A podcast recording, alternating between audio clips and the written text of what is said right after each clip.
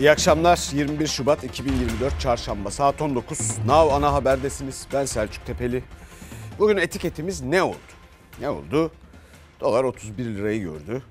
Kredi kartı asgari ödemesi %50'ye çıkarıldı. Bu gece benzine bir indirim gelecek diye bir söylenti var, bilemiyorum.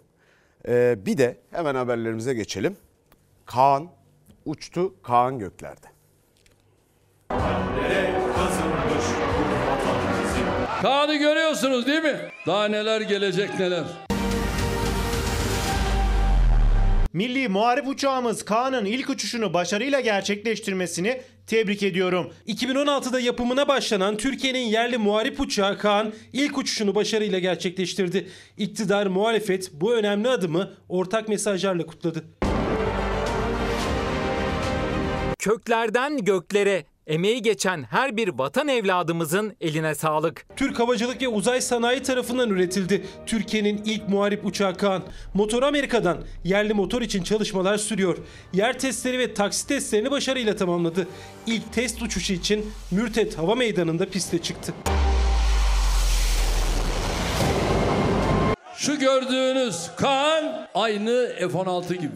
Böylece Türkiye kendi 5. nesil savaş uçağını üretme yolunda çok kritik bir aşamayı daha geride bıraktı. Milli muharip uçağımız Kaan'ın ilk uçuşu milletimize hayırlı olsun. Projede emeği geçen TUSAŞ mühendislerimizi, teknik ekiplerimizi, firmalarımızı yürekten tebrik ederim.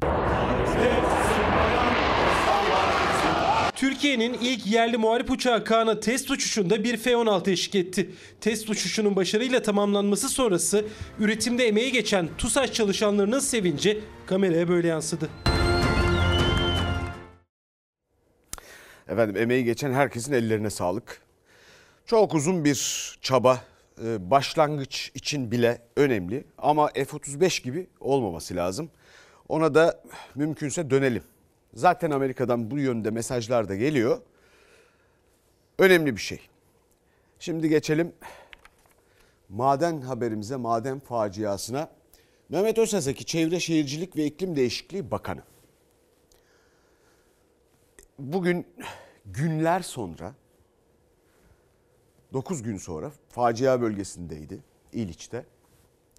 Niye gitmedi diye sormuştuk. Efendim, rahatsızlığından bahsediyor. Biz de geçmiş olsun diyelim. Hadisenin vuku bulduğu günde 2 saatlik bir operasyon daha geçirdim. Hastanede kalıp doktorların nezaretinde uzunca bir süre tedavi oldum. Eğer öyleyse geçmiş olsun. 14 Şubat'ta neredeymiş? İstanbul Ticaret Odası Tıp Kurulu ile kentsel dönüşüm istişare toplantısı yapmış. 19 Şubat'ta Osmaniye'de deprem konutları, kura ve anahtar teslim törenindeymiş. 9. günde ilk kez maden faciasının yaşandığı İliç'te kameralar karşısına geçti Çevre Bakanı Mehmet Özhaseki. 9. günde gelmesini sağlık sorunlarıyla açıkladı ama muhalefet son bir hafta içinde katıldığı şehir dışı programlarını hatırlattı. Bir bakan yalan söyler mi? Yalan söylüyor ve gülüyorsunuz. O 9 tane işçinin aileleri senin gibi sırıtmıyor. Ya bu kadar sahipsiz halk olmaz ya. Ne bir bakanın bir başbakanın çocuk orada yatsaydı. O gece çocuğu çıkarıp canlı çıkartırdı. 7. günde 9 işçiyi arama çalışmaları durdu ve hala da başlamadı. Ailelerin acılı bekleyişi sürerken Çevre ve Şehircilik Bakanı Özhaseki çevre felaketinin de yaşandığı İliç'e ilk kez gitti. İliç'e geç gelmesinin nedeni olarak 13 Şubat günü bir operasyon geçirdiğini söyledi. Bu tür hadiseler olduğu için de dışarı çıkarak şu gördüğünüz kara gözlüklerle gezmeye devam ediyorum. 14 Şubat'ta neredeymiş? İstanbul Ticaret Odası Yönetim Kurulu ile kentsel dönüşüm istişare toplantısı yapmış. Şu ana kadar herhangi bir kirliliğe, korktuğumuz bir olaya rastlanmadı. Özhaseki 13 Şubat'ta operasyon geçirdiğini söyledi ama faciadan bir gün sonra 14 Şubat'ta İstanbul Ticaret Odası Yönetim Kurulu'yla kentsel dönüşüm istişare toplantısına katılmış, madenle ilgili bir açıklamasını da orada yapmıştı. İstasyon caddesi varmış, ana cadde. Oraya da karar aldık. Tüm binalar biz yaptırıyoruz inşallah. Bakın 14 Şubat'ta İstanbul'da, 19 Şubat'ta Osmaniye'de deprem bölgesine gelip selfie çekip gidenler vardı. Onların dertleri insanlara yardım etmek değil. Başka bir dünyadalar. 20 Şubat günü de Adana'da deprem konutları töreninde muhalefete yönelik bu cümleleri kurmuştu Özhaseki. Bir gün sonra 21 Şubat'ta İliç'e gitti. Ameliyatlı bir şekilde İstanbul'da, Osmaniye'de oluyorsun da 8 gün sonra İliç'e gitmeye utanmıyor musun? Gelememe nedenim sadece özel sağlık nedenleri. O yüzden eğer özür dilemem gerekiyorsa bütün kamuoyundan özür dilerim. Hala utanmadan sorumluluktan kaçıyorlar. ÇED raporları Çevre Şehircilik Bakanlığı'ndan alınıyor. O maden için imza atan bakan suçlu değil, öyle mi? Muhalefet madenin kapasite genişlemesine ilişkin ÇED raporuna imza atan Murat Kurum'u hedef alırken Mehmet Özhaseki ihmal var mı araştırıyoruz demekle yetindi. Toprak ve suda bir kirlilik olmadığını söyledi. CHP Genel Başkan Yardımcısı Deniz Yavuz Yılmaz'sa maden sahasının haritasını meclis bahçesinde açtı. Riskleri bir bir sıraladı. Kimyasal atıklı milyonlarca ton yığın liçi malzemesi şu anda zaten yeraltı sularına karışacak şekilde toprakla temas halinde. Evet. Efendim iyi de faciadan bir gün sonra İstanbul Ticaret Odası'nın kentsel dönüşüm toplantısında konuşuyor ve ilk demeci veriyor bakan. İlk sözleri de sıkıntı yok. Veya bunun gibi bir şey. Sonra 19'unda Osmaniye'de, 20'sinde Adana'da. Geçmiş olsun. Şimdi gitmiş bugün ama herkese geçmiş olsun. Efendim geldik DEM Partisi polemiğine. Biliyorsunuz İstanbul başvurusu kabul edildi. Akşam saat 9 gibi filan. Hiçbir şey olmasa bile kesinlikle bir şey oldu gibi bir intiba var herkeste. 17'den önce süresinde başvuru yapıldı. Sıkıntı yok. Evet. Peki neden bu kadar bekledik? Evet, problem yok açıklaması aday listelerinin son teslim saati olan 17'den yaklaşık 4 saat sonra yapıldı. CHP'den DEM Parti İstanbul'da AK Parti ile birlikte hareket ediyor açıklaması geldi. DEM Parti'nin izlediği strateji bize kazandırmak değil, gerekirse kaybettirmek üzerine. Bu çok ortada. AK Parti ile de 1 Nisan sonrasına yönelik kayyum atama meselesi başta olmak üzere çeşitli görüşmeler yapılıyor. 17'de teslim etmişler etmemişler o bizim sorunumuz değil ama ortaya çıkan tablo ne? Ekrem İmamoğlu'na seçim kaybettirmek için hep birlikte gayret ediyorlar. İstanbul Büyükşehir Belediye Başkan adaylığı için başvurumuzu zamanında yaptık. Yapılan spekülasyonlar gerçeği yansıtmamaktadır. Bu spekülasyonları gidermenin sorumluluğu İl Seçim Kurulundadır. DEM Parti bu açıklamayı 18.31 de yaptı. Sadece 2 dakika sonra 18.33'te DEM Parti İstanbul Milletvekili Celal Fırat Tele1 yayınında 1 dakika krizi yaşandığını açıkladı. Bizim yetkili arkadaşlar Yüksek Seçim Kurulu'na gidiyorlar. Bazı evraklardan eksik olduğunu dillendiriyorlar. O evrakları tamamlamaya gittik. Tekrar geri geldiklerinde 1 dakikalık geç geliyorlar. Bu açıklamaya göre DEM Parti İstanbul Büyükşehir aday listesini 17'den önce İl Seçim Kurulu'na getirdi. Ancak listeye getiren avukatlarda yetki belgesi olmadığı belirlendi. Belge tamamlayan avukatlar İl Seçim Kurulu'na döndüklerinde saat 17.01'di. Biraz geç kalmışız. Bir trafik meselesi nedeniyle yolda bir kaza var. Ondan dolayı gecikme olmuş. Seçim Kurulu Başkanı kabul etmiyor. DEM Parti Grup Başkan Vekili Sezai Temelli bu açıklamayı 19.10'da yaptı. Başvuru saatinin üzerinden 2 saat geçmesine rağmen İl Seçim Kurulu'nda İstanbul aday listesi krizi çözülememişti. Bu tür tartışmalar varsa da İl Seçim Kurulu muhatabıdır. Biz evraklarımızı zamanında teslim ettik. Sol elleriyle CHP ile tokalaşmış, sağ elleriyle de AK Parti ile tokalaşmış vaziyette pazarlığı sürdürdüler. Ta ki son saniyelere kadar. Bu tür oyunları oynamayız. İstanbul'da aday çıkarmasak çıkarmadık deriz. Kimseye bir borcumuz yok. DEM Parti Eş Genel Başkanı Tuncer Bakırhan İstanbul aday listesinin bilinçli geç götürüldüğü iddiasını yalanlarken İstanbul İl Seçim Kurulu Başkanlığı açıklama yaptı. Halkların Eşitlik ve Demokrasi Partisi adına İdil Uğurlu 16.55'te başvuru yapmış olup 17.14'te inceleme tamamlanmış, iş bu tutanak tarafımızca imza altına alınmıştır. Başvurumuzda hiçbir sıkıntı yok. Zamanında başvurumuzu yapmış bulunmaktayız. Arkadaşlar yürümemize izin verin ya. Ahmet Türk de diyor ki Kürt meselesinin çözümü yalnızca AKP ile mümkündür. Çünkü lider Erdoğan'dır. Dolayısıyla CHP'den bizim bir beklentimiz yok diyor. Yani DEM daha fazla AKP ile beraber davrandığını nasıl ifade etmeli?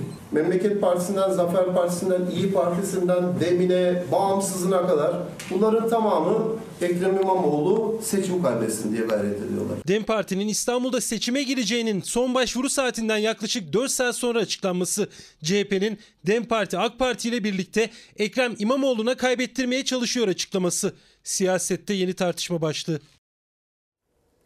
Evet, şimdi ne oldu? Hem de etiketimiz ya.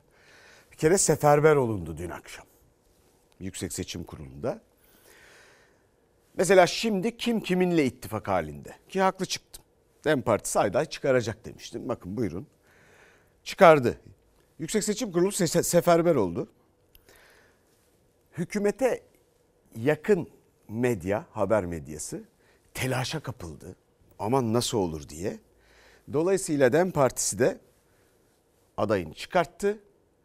Bütün bu çabaların ardından demek ki ne kadar önemliymiş DEM Partisi'nin İstanbul'da aday çıkartması AK Parti için. Ne kadar önemliymiş. Sonra bundan sonraki haberlerin bazılarında göreceksiniz. Bu böyle değilmiş gibi tamamıyla farklı yorumlar yapıp işin içinden kandil filan bir şeylerden bahsediyorlar ama oraya geleceğiz. Efendim şimdi geçelim. Daha bunun dışında da neler yaşandı bu arada? Bu aday listelerinin teslimi sırasında Allah bir bakalım. Büyükşehir'de, ilçede hep beraberiz. İnşallah emanet. Değiştir gitsin. İnşallah kazanacağız. Bizim değerlendirmemiz İstanbul'da Ekrem Bey'in kazanabileceği yönünde. Ankara'da ise Mansur Yavaş'ın rahat alabileceğini tahmin ediyorum. Yeniden Refah Partisi Genel Başkanı Fatih Erbakan'ın Ankara'da yarışı Mansur Yavaş kazanır sözlerinin sabahında Ankara Büyükşehir Belediye Başkan adayı Suat Kılıç seçmenden destek arayışında. Sohbet ortamında Yeniden Refah Partisi aday çıkarmamış olsaydı bu ortamda rakiplerin adayları ön plandaydı gibi bir değerlendirme. Yeniden Refah Partisi Ankara ve İstanbul'da kendi adaylarını çıkardı. Genel Başkan Fatih Erbakan gazeteci Murat Yetkin'e verdiği röportajda Ankara'da Mansur Yavaş, İstanbul'da Ekrem İmamoğlu kazanır dedi. Ankara adayı Suat Kılıç gibi Fatih Erbakan'dan da biz aday çıkarmasaydık düzeltmesi geldi. Yeniden Refah Partimizin aday çıkarmasıyla bu tepki oyları partimize yönelecek ve Ankara'da da İstanbul'da da seçimi CHP adayları değil Yeniden Refah Partimizin adayları kazanacaktır. Son güne kadar tam saha devam edecek olan bir yarıştır. Yarışın kazananı sandıkta belli olur. Ankara Büyükşehir Belediye Başkanlığı için 19'u siyasi partiden 6'sı bağımsız 25 aday yarışacak. İstanbul Büyükşehir Belediye Başkanlığı için 22'si siyasi parti, 30'u bağımsız, 52 isim aday. CHP ve DEM Parti Gebze'de aday çıkarmadı. Türkiye İşçi Partisi Genel Başkanı Erkan Baş'ı destekleyecekler. 17 itibariyle de bu süre doldu. Saat 2'den beri Cumhuriyet Halk Partisi ilçe başkanlığındayım. İlçe başkanı bizim dosyalarımızı seçim kuruluna vermek için gelmedi. Balıkesir'in İvrindi ilçesinde CHP ilçe başkanı adaylık dosyasını seçim kuruluna teslim etmedi. CHP o ilçede aday gösteremedi. Artvin'in Hopa ilçesinde CHP belediye meclis listesi partililer arasında kavgaya neden oldu.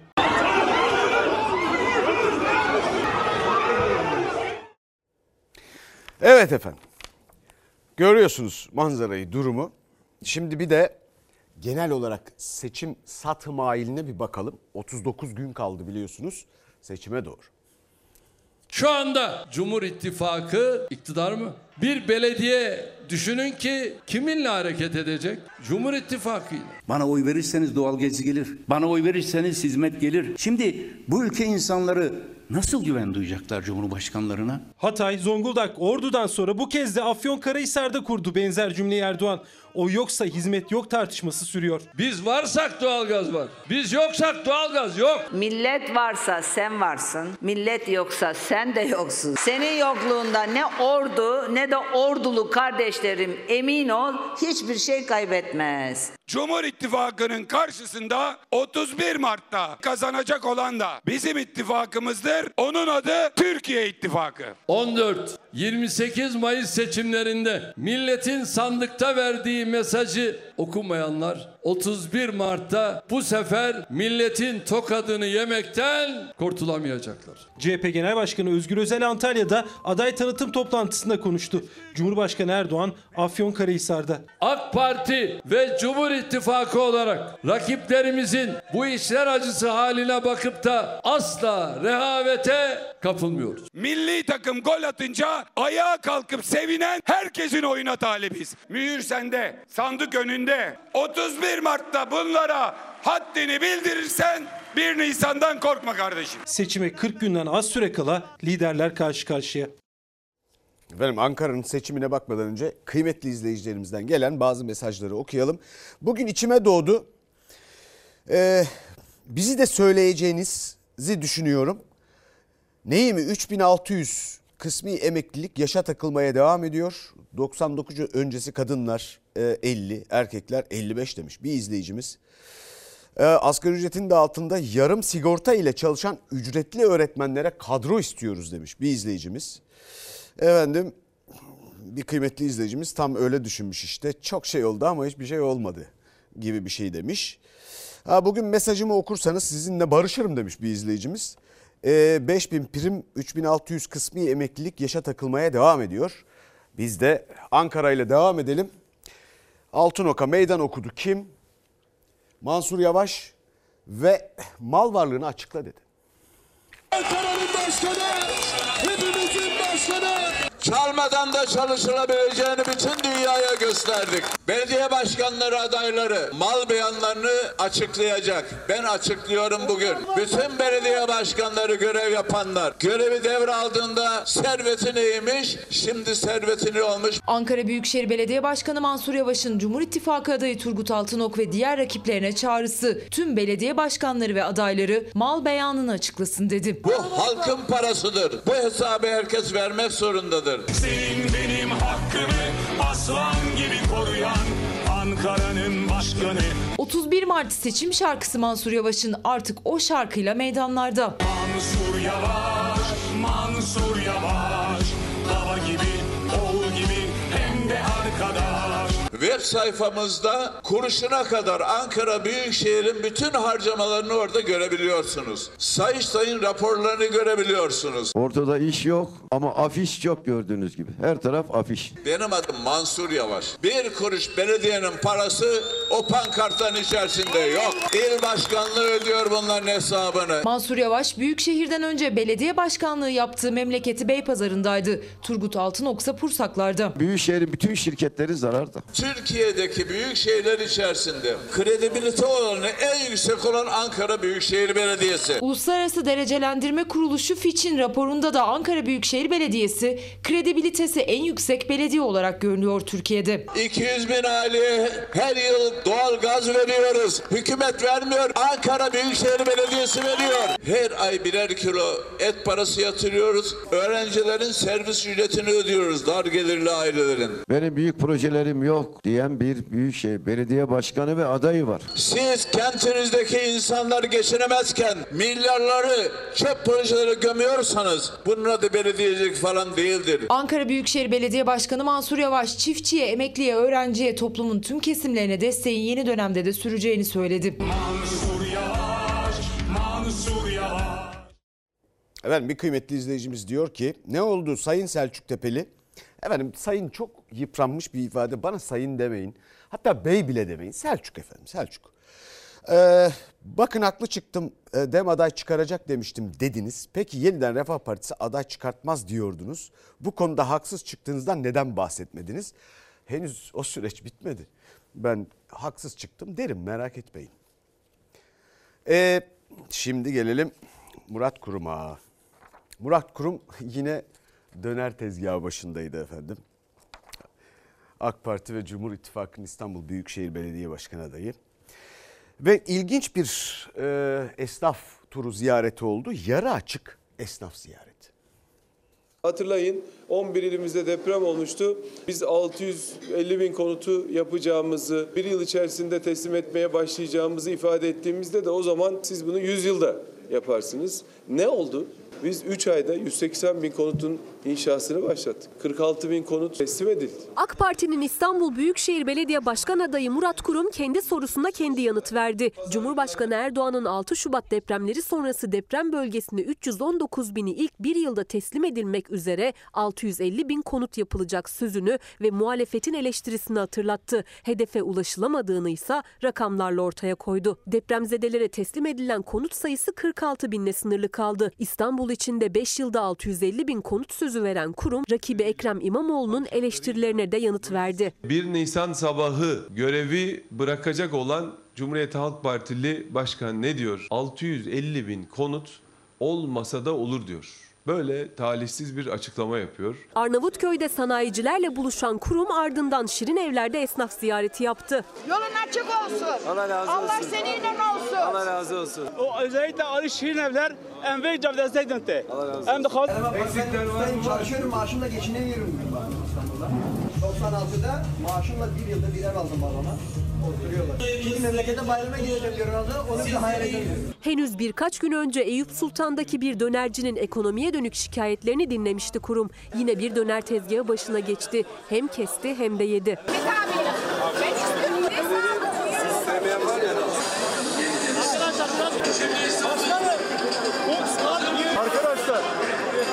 Şirin Evler'de esnaf ziyareti yapan Murat Kurum döner kestikten sonra şimdi de tramvay görünümlü bir arabanın direksiyonuna geçti. Halkı selamlayarak ilerliyor. Taksim mağduruyuz. Biliyorum. Bunlar için ne yapmanız gerekiyor? Hem esnafımızın mağduriyetini gidereceğiz. Hem evet, İstanbulluların evet, taksi ihtiyacını gidereceğiz. Arkadaşlar lütfen açılır mısınız? Nasıl arkadaşlar? Murat Kurum'un esnaf ziyareti bu noktadan itibaren basına kapatıldı. Artık Murat Kurum'un sadece kendi ekibi çekim yapıyorlar. Diğer basın mensupları ise kameraları kapalı bir şekilde daha uzakta bekliyorlar.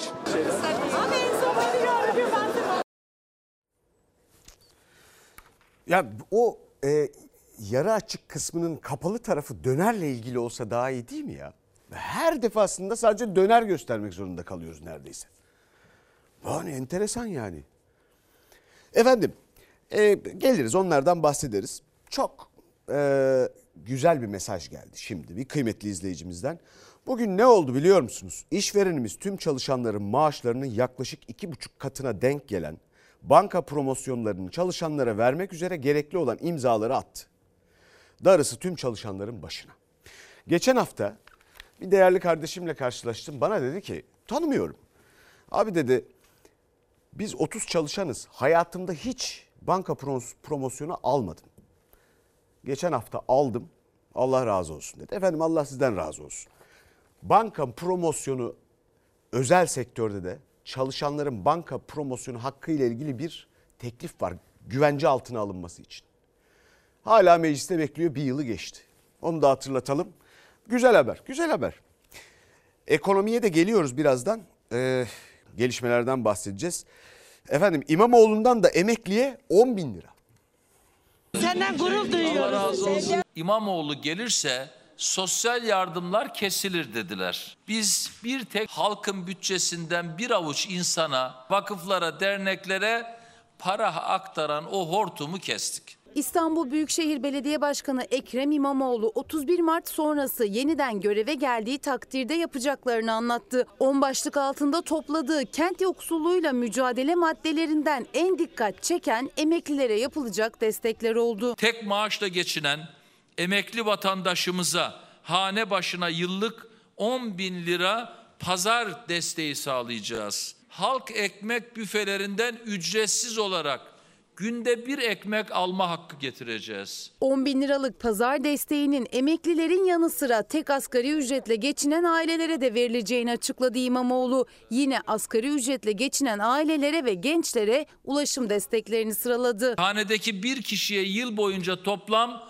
10.000 lira ulaşım desteği sağlayacağız. Çocuklar ve kadınlar için verilecek destekler İmamoğlu'nun yeni dönem için en önemli vaatleri arasında. Kız çocukları için eğitime başlangıç desteği, yoksul ailelerin çocukları için okul beslenme destek paketleri, bebek bezi ve mama desteğinin yanı sıra anne karnındaki bebeğin sağlıklı büyüyebilmesi için hamilelere de beslenme desteği vaat etti. 1. sınıfa başlayan 30.000 kız çocuğunun annelerine eğitime başlangıç desteği olarak 3.000 lira ailelerine teslim edeceğiz. Çocuklarımıza 2 milyon okul beslenme destek paketi dağıtacağız. 10.000 haneye ayda bir paket bebek bezi ve bir kutu bebek maması ihtiyacını karşılıyor olacağız. Bu vaatlerimizi bitirirken bir dış ses: kimin parasını kime veriyorsun? Vallahi milletin parasını millete vermeye devam ediyoruz. Verdiğiniz sözlerin ancak %87'sini gerçekleştirdiniz. Arkadaşlar not verdi, ben CHP'li İstanbul yönetim verdiği sözlerin %87'si tuttu demişim galiba, öyle mi? Ya öyle bir şey olma ihtimali yok.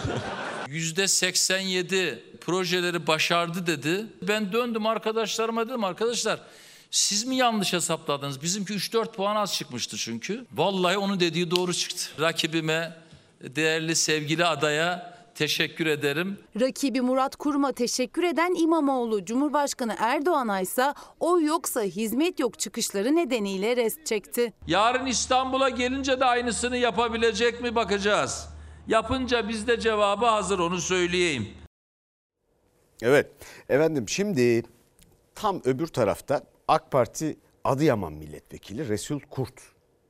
Emeklilerle ilgili o da bir şey söyledi. Emekliler siyasete malzeme olmamalıymış.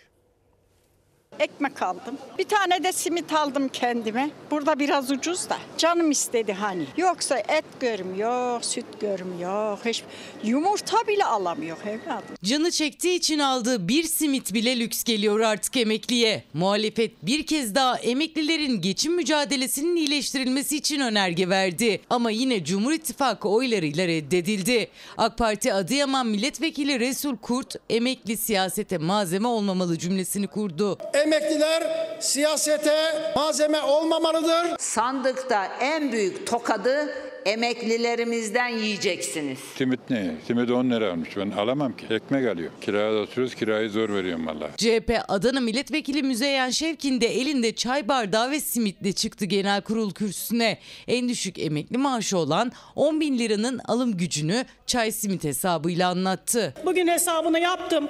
Bir simit ve çay 9 bin lira tutuyor arkadaşlar. Başka hiçbir şey yapmayacak. Evine ne fatura ödeyecek, ne kira ödeyecek, ne telefon ödeyecek. Bu zalim yönetim, bu aziz millete bir bardak çayla bir simidi bile layık görmüyor diyerek eleştirmişti 1993 yılındaki konuşmasında dönemin iktidarını, şimdiki Cumhurbaşkanı Erdoğan ve onun yaptığı çay simit hesabı hep konuşulur. O çay simit hesabıyla şu anda en düşük emekli aylığı alan bir kişi eğer sadece çay ve simit tüketirse yine geçimle ilgili sorununa da aslında bir aylık gelir gider dengesine yine kendi sözleriyle cevap veriyor. Evin kirasını kim ödeyecek?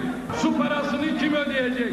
Çoluk çocuğun okul masrafını kim karşılayacak? Gerçekten simit ve çayla gelenler halkı unutmuş durumda. Ayran alamadım. Suyu aldım da çıktım. Yetmedi param. Bir simit. Ya bir de bu. Öğlen yemeğim bu. Öğlen akşam. Bu ekmekle öbürünün arasında 2 lira fark var. Ayda ben 60 ekmek yiyorum. 120 lira karım oluyor bu ekmekten. Allah razı olsun Mansur Başkan'dan. Sabah öğlen yemeğimizi veriyor. Suyumuz %50 indirimli. Arada patates, soğan veriyor. Emekliler uygun fiyat için market gezerken belediyeden aldığı destekle ayakta kalmaya çalışıyor. AK Parti milletvekili emekliler siyasete malzeme olmamalı derken iktidar seçim öncesi emekli ikramiyesini 3 bin liraya çıkarmayı planlıyor. 3 bin lirayı da öyle bir sunuyorlar ki sanırsınız lütfediyorlar. Sanırsınız sadaka veriyorlar. Patron sizsiniz. Daha çoğunu talep edin. Ki Cumhurbaşkanı Erdoğan zaten dile getiriyor, görüyorsunuz. Kulak verin. Ondan daha iyi söyleyemezdik. Şimdi işine gelmeyince emekli veya neyse konu siyasete alet etmeyin. Siyasete malzeme olmamalılar. Peki o zaman siz de maaş, zam vesaire kararlarını o zaman da siz vermeyin madem. Siz o yetkiyi kullanıyorsunuz. Ve bu insanların geliri yıllardır sürekli düşüyor. O zaman o kararları siz vermeyin. Onlar siyasi kararlar değil mi? Efendim, savunma sanayi ile ilgili bir kıymetli izleyicimiz. Savunma sanayinde bu günkü sonuçların temellerini atan Turgut Özal'ı unutmamak lazım demiş. Evet, onu da ekleyelim ve gelelim ekonominin vaziyetine, durumuna. Usul usul bir şeyler yapılıyor. Piyasa giderek daha da sıkışık bir hale geliyor. Geçinmek zorlaşıyor.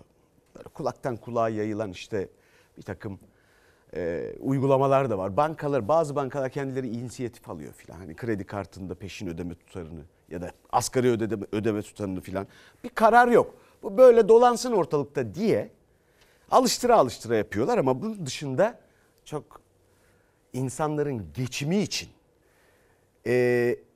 ellerinde olan kimi aygıtlar, kimi ne bileyim ben işte zor zaman imkanları da ellerinden gidiyor. Giderek her gün daha kötüye gidiyor. Vatandaş ekside.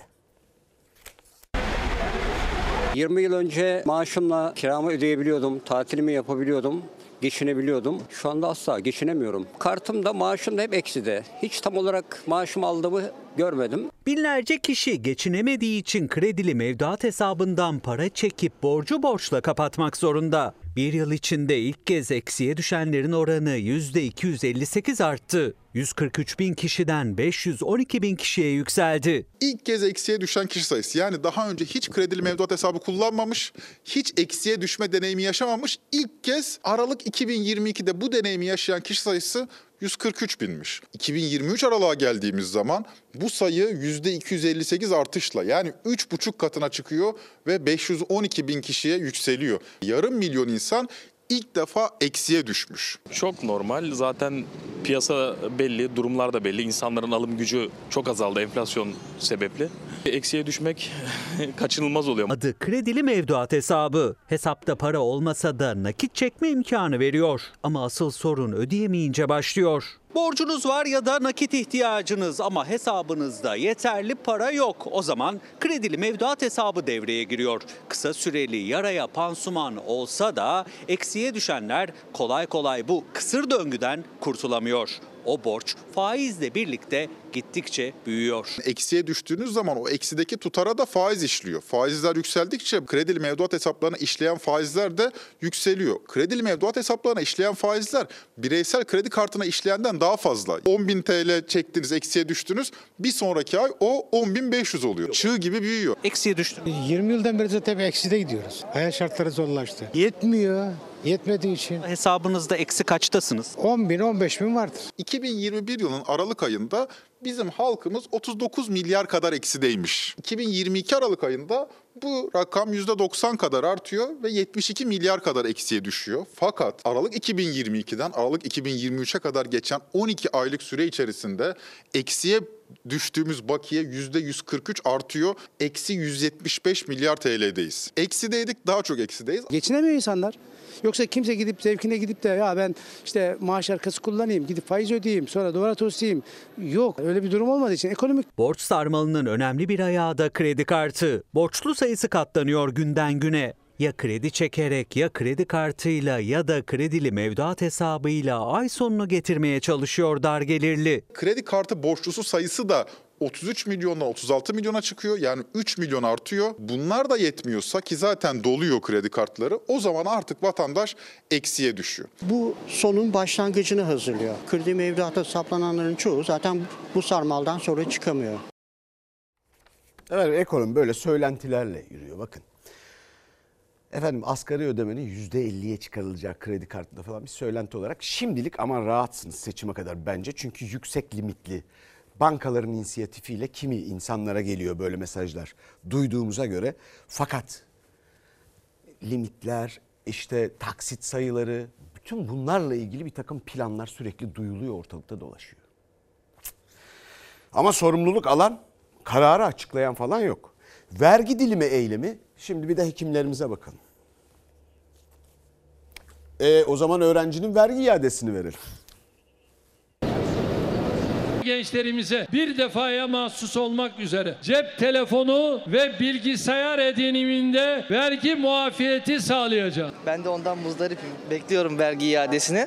Bir türlü gelmedi. Bu konuda bir açıklama da yapmadılar. Yaklaşık 4 ay oldu. Henüz bir şey olmadım. Hani başvurun devam ettiğini söylediler ama herhangi bir şey yatmadı. Öğrencilere vergisiz telefon Cumhurbaşkanı Erdoğan'ın 14 Mayıs öncesi seçim vaadiydi. Üniversiteler uzun süre bekledi. Sonunda devreye girdi derken bu kez de vergi iadelerini alamıyorlar. Büyük şirketlerin vergi borçları bir bir silinirken gençlerin 3-4 bin lirası ödenmiyor. Beklendiği gibi şaşırtmıyor hükümetimiz, sağ olsunlar. Her şeyi zorla çıkarmak için yapılan adımlar, hep bir prosedür çıkarılması da şaşırtmıyor. Bir tarafta halkım var, bir tarafta da buradaki sermaye var. Son yaşanan maden faciasında ilgili şirketin vergi borcunun tek kalemle silindiğini görüyoruz. Ama iş gençlerimizin vergisiz cep telefonuna geldiğinde maalesef iadelerin hala ödenmediğini hepimiz görüyoruz. Oğluma 8.500 TL bir cep telefonu aldık. 28 Kasım tarihinde müracaatımızı yaptık. Sözde müracaatı takip eden ayın 20'sinde indirimin hesaplarımıza yatması gerekiyordu. Şu an Şubat'ın 19'u olmasına rağmen herhangi bir açıklama da yok. Hesaplarımıza yatan herhangi bir para da yok. Üniversite öğrencilerine 9.500 liranın altındaki telefon ve bilgisayarlarda vergi iadesi yapılacaktı. Gençlik ve Spor Bakanlığı vergi iadesinin de ne zaman yapılacağını duyurmuştu. Teknolojik cihaz desteği fatura kesim tarihini takip eden ayın 20'si itibariyle iptal veya iade işlemi bulunmayan cihazlara yönelik gerçekleştirilir. 2023'ün 12. ayının 12'sinde bu telefonu aldım 9.499 liraya. 3 ay tatilde çalıştım ben. Babam da yardım etti. O sayede almış oldum telefonu. Yoksa 9.500 benim için biraz fazla açıkçası. Merak ediyorum ne zaman ödenecek diye. Yani telefonu 12 Aralık'ta alan öğrenciye vergi iadesinin 20 Ocak'ta yapılması gerekiyordu. Kasım'da alana ise Aralık'ta. Aylardır öğrenciler vergi iadesi bekliyor. Bunu ilk başta bize vergisiz olarak alsalardı. Galiba şu an paralarımızı işletiyorlar. Ondan sonra bize geri veriyorlar. Aynı banka sistemi gibi. İbrahim Adıyaman üniversite 1. sınıf öğrencisi 9.500 liraya bu cihazı satın aldı. Vergi iadesi kısmı hesabına yatırılacaktı ancak aradan 2 ay geçmesine rağmen o para hesaplara yatırılmadı. Başvuru durumuna baktığında ise Gençlik ve Spor Bakanlığı'nın resmi sitesinde geri ödeme sürecinin hala devam ettiği gözüküyor. Biz devleti zaten yüceltmek için okuyoruz. Bizim değerimizin bilinmemesi, bu şirketlerin bu kadar yüceltilmesi, vergilerin silinmesi bizi gerçekten üzüyor. En azından o 4.000 lirayı pul etmemek adına daha hızlı bir geri dönüş sağlanabilirdi. Efendim, sağlık çalışanlarımız yarın İlker Karagöz'ü bekleyecek. Kaşla göz arasında çalar saati almış haberi. Kaçırmayın. Evet. Şimdi bakalım denklik mağdurlarına. Bu da olursa seçime kadar. Bulgaristan'da okudum. Elektrik mühendisliğini bitirdim. Denkliği var dendi, tanınırlığı var dendi. Hatta ilk 50'nin arasında denildi. Bulgaristan Sofya Teknik Üniversitesi. Türkiye'de bunun denkliğini alamadığımdan dolayı bu işi yapamıyorum. Kayıt ücreti, denklik ve diplomalar konusunda yaşanan sorunların en kısa sürede çözüleceğini ümit ediyorum. Gerekli talimatları verdi.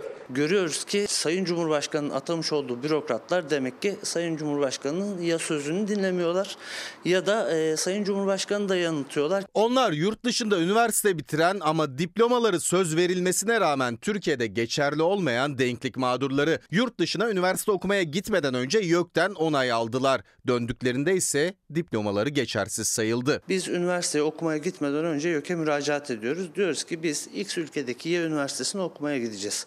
YÖK de bize resmi belge veriyor. Evet, ben bu okulu tanıyorum, gidebilirsiniz diyor. Geri geldiğimizde YÖK'ün zulmüyle adeta karşı karşıya kaldık. Normalde avukatım fakat YÖK denklik vermediği için yıllardır bir hukuk bürosunda takip elemanı olarak çalışmaktayım. Avukatlar, mühendisler, doktorlar ve yüzlerce farklı meslek sahibi daha iyi bir eğitim, daha iyi bir yaşam ümidiyle yurt dışında okudular üniversiteyi. Dönüp ülkelerinde işlerini yapmak istediklerinde ise karşılarında YÖK'ü buldular. Makedonya'da bulunan hukuk fakültesi mezunuyum.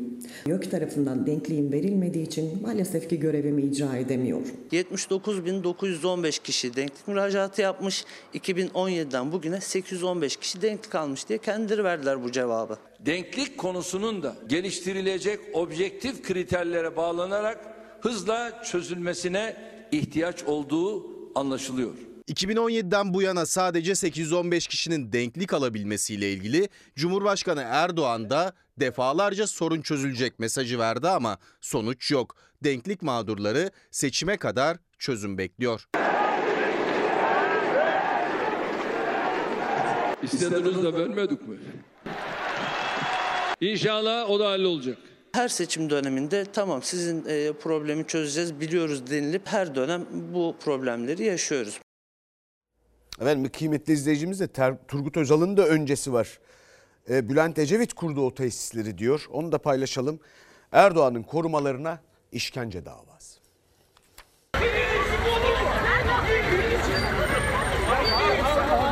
Bir düğün için bu olur mu?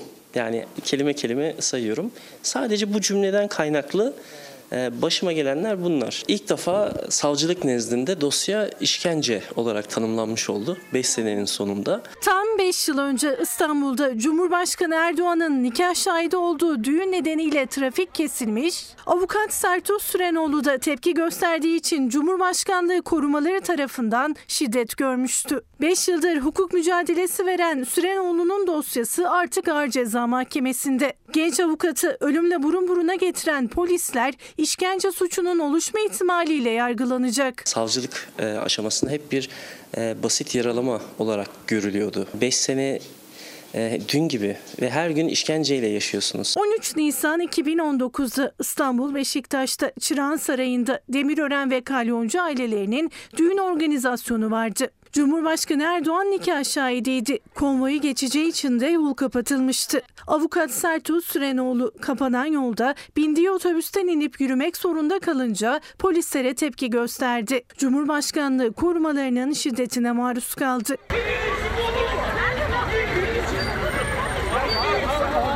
İki tane polisin işkencesi o aracın içerisinde gerçekleşmişti. Zorla tutanak tutturup, zorla imzalatıp, orada ölüm tehdidi de vardı zaten. O evrak neticesinde benim Cumhurbaşkanı'na hakaret ettiğim iddiasıyla benim tutuklanmamı ve ev hapsine alınmamı sebebiyet vermişlerdi. Hem şiddete uğradı hem de ev hapsi aldı Serto Sürenoğlu. Polislerin yargılanması için suç duyurusunda bulundu. Savcılık soruşturması sonunda takipsizlik kararı verildi. O karara da itiraz ederek 5 yıl boyunca hakkını aradı. Hem bir avukat hem de yurttaş olarak 5 yıldır hak arayış mücadelesinde Serto Sürenoğlu. Cumhurbaşkanlığı korumaları tarafından uygulanan şiddet basit bir yaralama suçu değil, işkencedir dedi ve sonunda yargı sesini duydu. Artık bu dosya Ağır Ceza Mahkemesi'nde. Şu anda 2 tane polis yargılanıyor. Cumhurbaşkanlığı tarafından bir telefon geldi mi? Hiçbir şey. Hiç ne bir özür ne bir başka bir şey. Hiçbir şey yok. O da ayrı bir üzüntü verici bir olay. Genç avukat şimdi duruşma gününü polislerle yüzleşmeyi bekliyor. Onlar da konuşacaklar. Onlar da anlatacaklar. Niye yaptılar? Niye böyle bir eylemde bulundular? Ne gerek vardı? Ve kıymetli izleyicimiz, iyi akşamlar abim. Ne oldu bizim bu 7200 esnaf 9000'den 7200'e inecekti gösterge. Leylekler mi aldı gitti demiş. Onu da okuyalım, hatırlatalım ve bakalım kuaför masrafı nasıl 3'e katlanmış. Şöyle görebilirsiniz, artık dip yok. Sarı yok maalesef. Şöyle söyleyeyim, açma boyama 1500-2000 arası, yani minimum. Maksimumdan hiç bahsetmiyorum bile. Kuaför fiyatlarına zam geldi. Her şey olduğu gibi tabii ki, neye zam gelmedi ki? Çok fiyatlı, aşırı fiyatlandı gerçekten. Kuaför fiyatlarına zam geldi. Zaten saç boyaları, açıcılar, bakım malzemeleri gibi ithal ürünler dövize bağlı olarak sürekli artıyor. Kadınlar sık sık kuaförden zamlı fiyatlarla ayrılıyordu. İstanbul Kadın Kuaförleri ve Manikürcüleri Esnaf ve Sanatkarlar Odası da zamlı tarifeyi açıkladı. Kadın kuaförlerinde 250 lira olan saç kesimi 700 liraya, 800 lira olan saç boyama ise 1500 liraya çıktı. Fiyatlar semte ve kuaförlerin aldıkları eğitimlere göre de değişiyor. Azalttık farkındasınız. Bak, diplere falan girmiyor. Artık uçlara yapıyoruz böyle. Kesim bizde 900'dü. Bir ara 1000 lira oldu. Şimdi 1200 lira oldu. Fönde 450 lira oldu. Artık fiyat söylemeye çekinir oldum. Kuaför fiyatlarına gelen yeni zamlar en çok da saçlarını kısa kullanmak isteyen kadınları etkileyecek. Çünkü onlar istedikleri modeli kullanabilmek için en azından 2 ayda bir saçlarını kestirmek zorunda. 3 ayda bir kestirmek zorundayım. Şu anda saçlarıma balyaj yapılıyor. Artık 2 yılda bir yaptırmaya devam ediyoruz. Çok eskilerde bu kadar fazla değildi. Haftada 2 kere de gidip bakım yaptırabiliyordum. Her bayanın temel ihtiyacı aslında kuaföre gitmek, ama fiyatlardan ötürü maalesef ki haftada 1 ya da 2 gitmek yerine artık 2 haftada bir gitmek zorunda kalıyoruz. Daha nadir gidiliyor artık kuaföre. Her gidişte de zamlı fiyatla karşılaşan kadınlar üzgün. Koyulaştırmaya çalışıyorum çünkü artık sarı kullanmak gerçekten lüks oldu. Mutlu olduğumuz hiçbir şey kalmadı. O yüzden bütün bayanlar adına çok üzgünüm. Gerçekten çok ulaşılmaz bir durumda. Onun için daha çok evde yapıyoruz saçlarımızı. Gelir durumuna göre kimi sadece dip boya için gidip şekillendirmeyi kendi yapıyor artık. Her ay gelen zamlardan kuaförler de dertli. Bizim de bir kiramız vesaire, hizmetimiz, ekibimiz, aldığımız ürünler, keşke bunlar uygun olsa da salonumuz çok sakin. Eskiden ben oturduğumu bilmem, boş kaldığımı bilmem. Çok mutsuzlar. Fiyatlar çok yüksek deniliyor. Hani bunlar da bizi çok üzüyor. Kadınlar artık alışkın oldukları kuaföre gitmiyor. Telefonun başında fiyat sora sora en uygun kuaförü arıyor. 1200 dedi, ben de teşekkür ettim. Başka bir yerde buldum. İlk defa ona kestirdim. 600 en azından, hani 600 lira cepte kaldı bu devirde. Kesimine bir hafta önce 2000 lira verdikten sonra bundan sonra bütün işlemlerimi kendim yapmaya karar verdim. Kuaföre gitmek çok lüks oldu bizim için. Dip boyası büyük mesele. Dip boyası mıydı arkadaşlar o? Büyük mesele hakikaten. Efendim şimdi bir reklam aramız var. Sonra bir dakika bölümünde buradayız. Değerli izleyicilerimizden gelen birkaç mesaj daha. Efendim bir izleyicimiz diyor ki dip boyasıyla dalga geçmeyin. Dış görünüş öyle. Aynı katılıyorum. Mühim diyorum zaten. Bu kadar pahalı olmamalı. Bir kıymetli izleyicimiz de dip boyası bizim kırmızı çizgimiz demiş. Kesinlikle doğru. İyi görünmek bu kadar pahalı olmamalı. İnsanın iyi hissetmesi önemli. Şahane Hayatım yeni bölümüyle sizinle görüşmek üzere. Her köşesi cennetin ezilir yanlar için bir başkadır benim memleketim.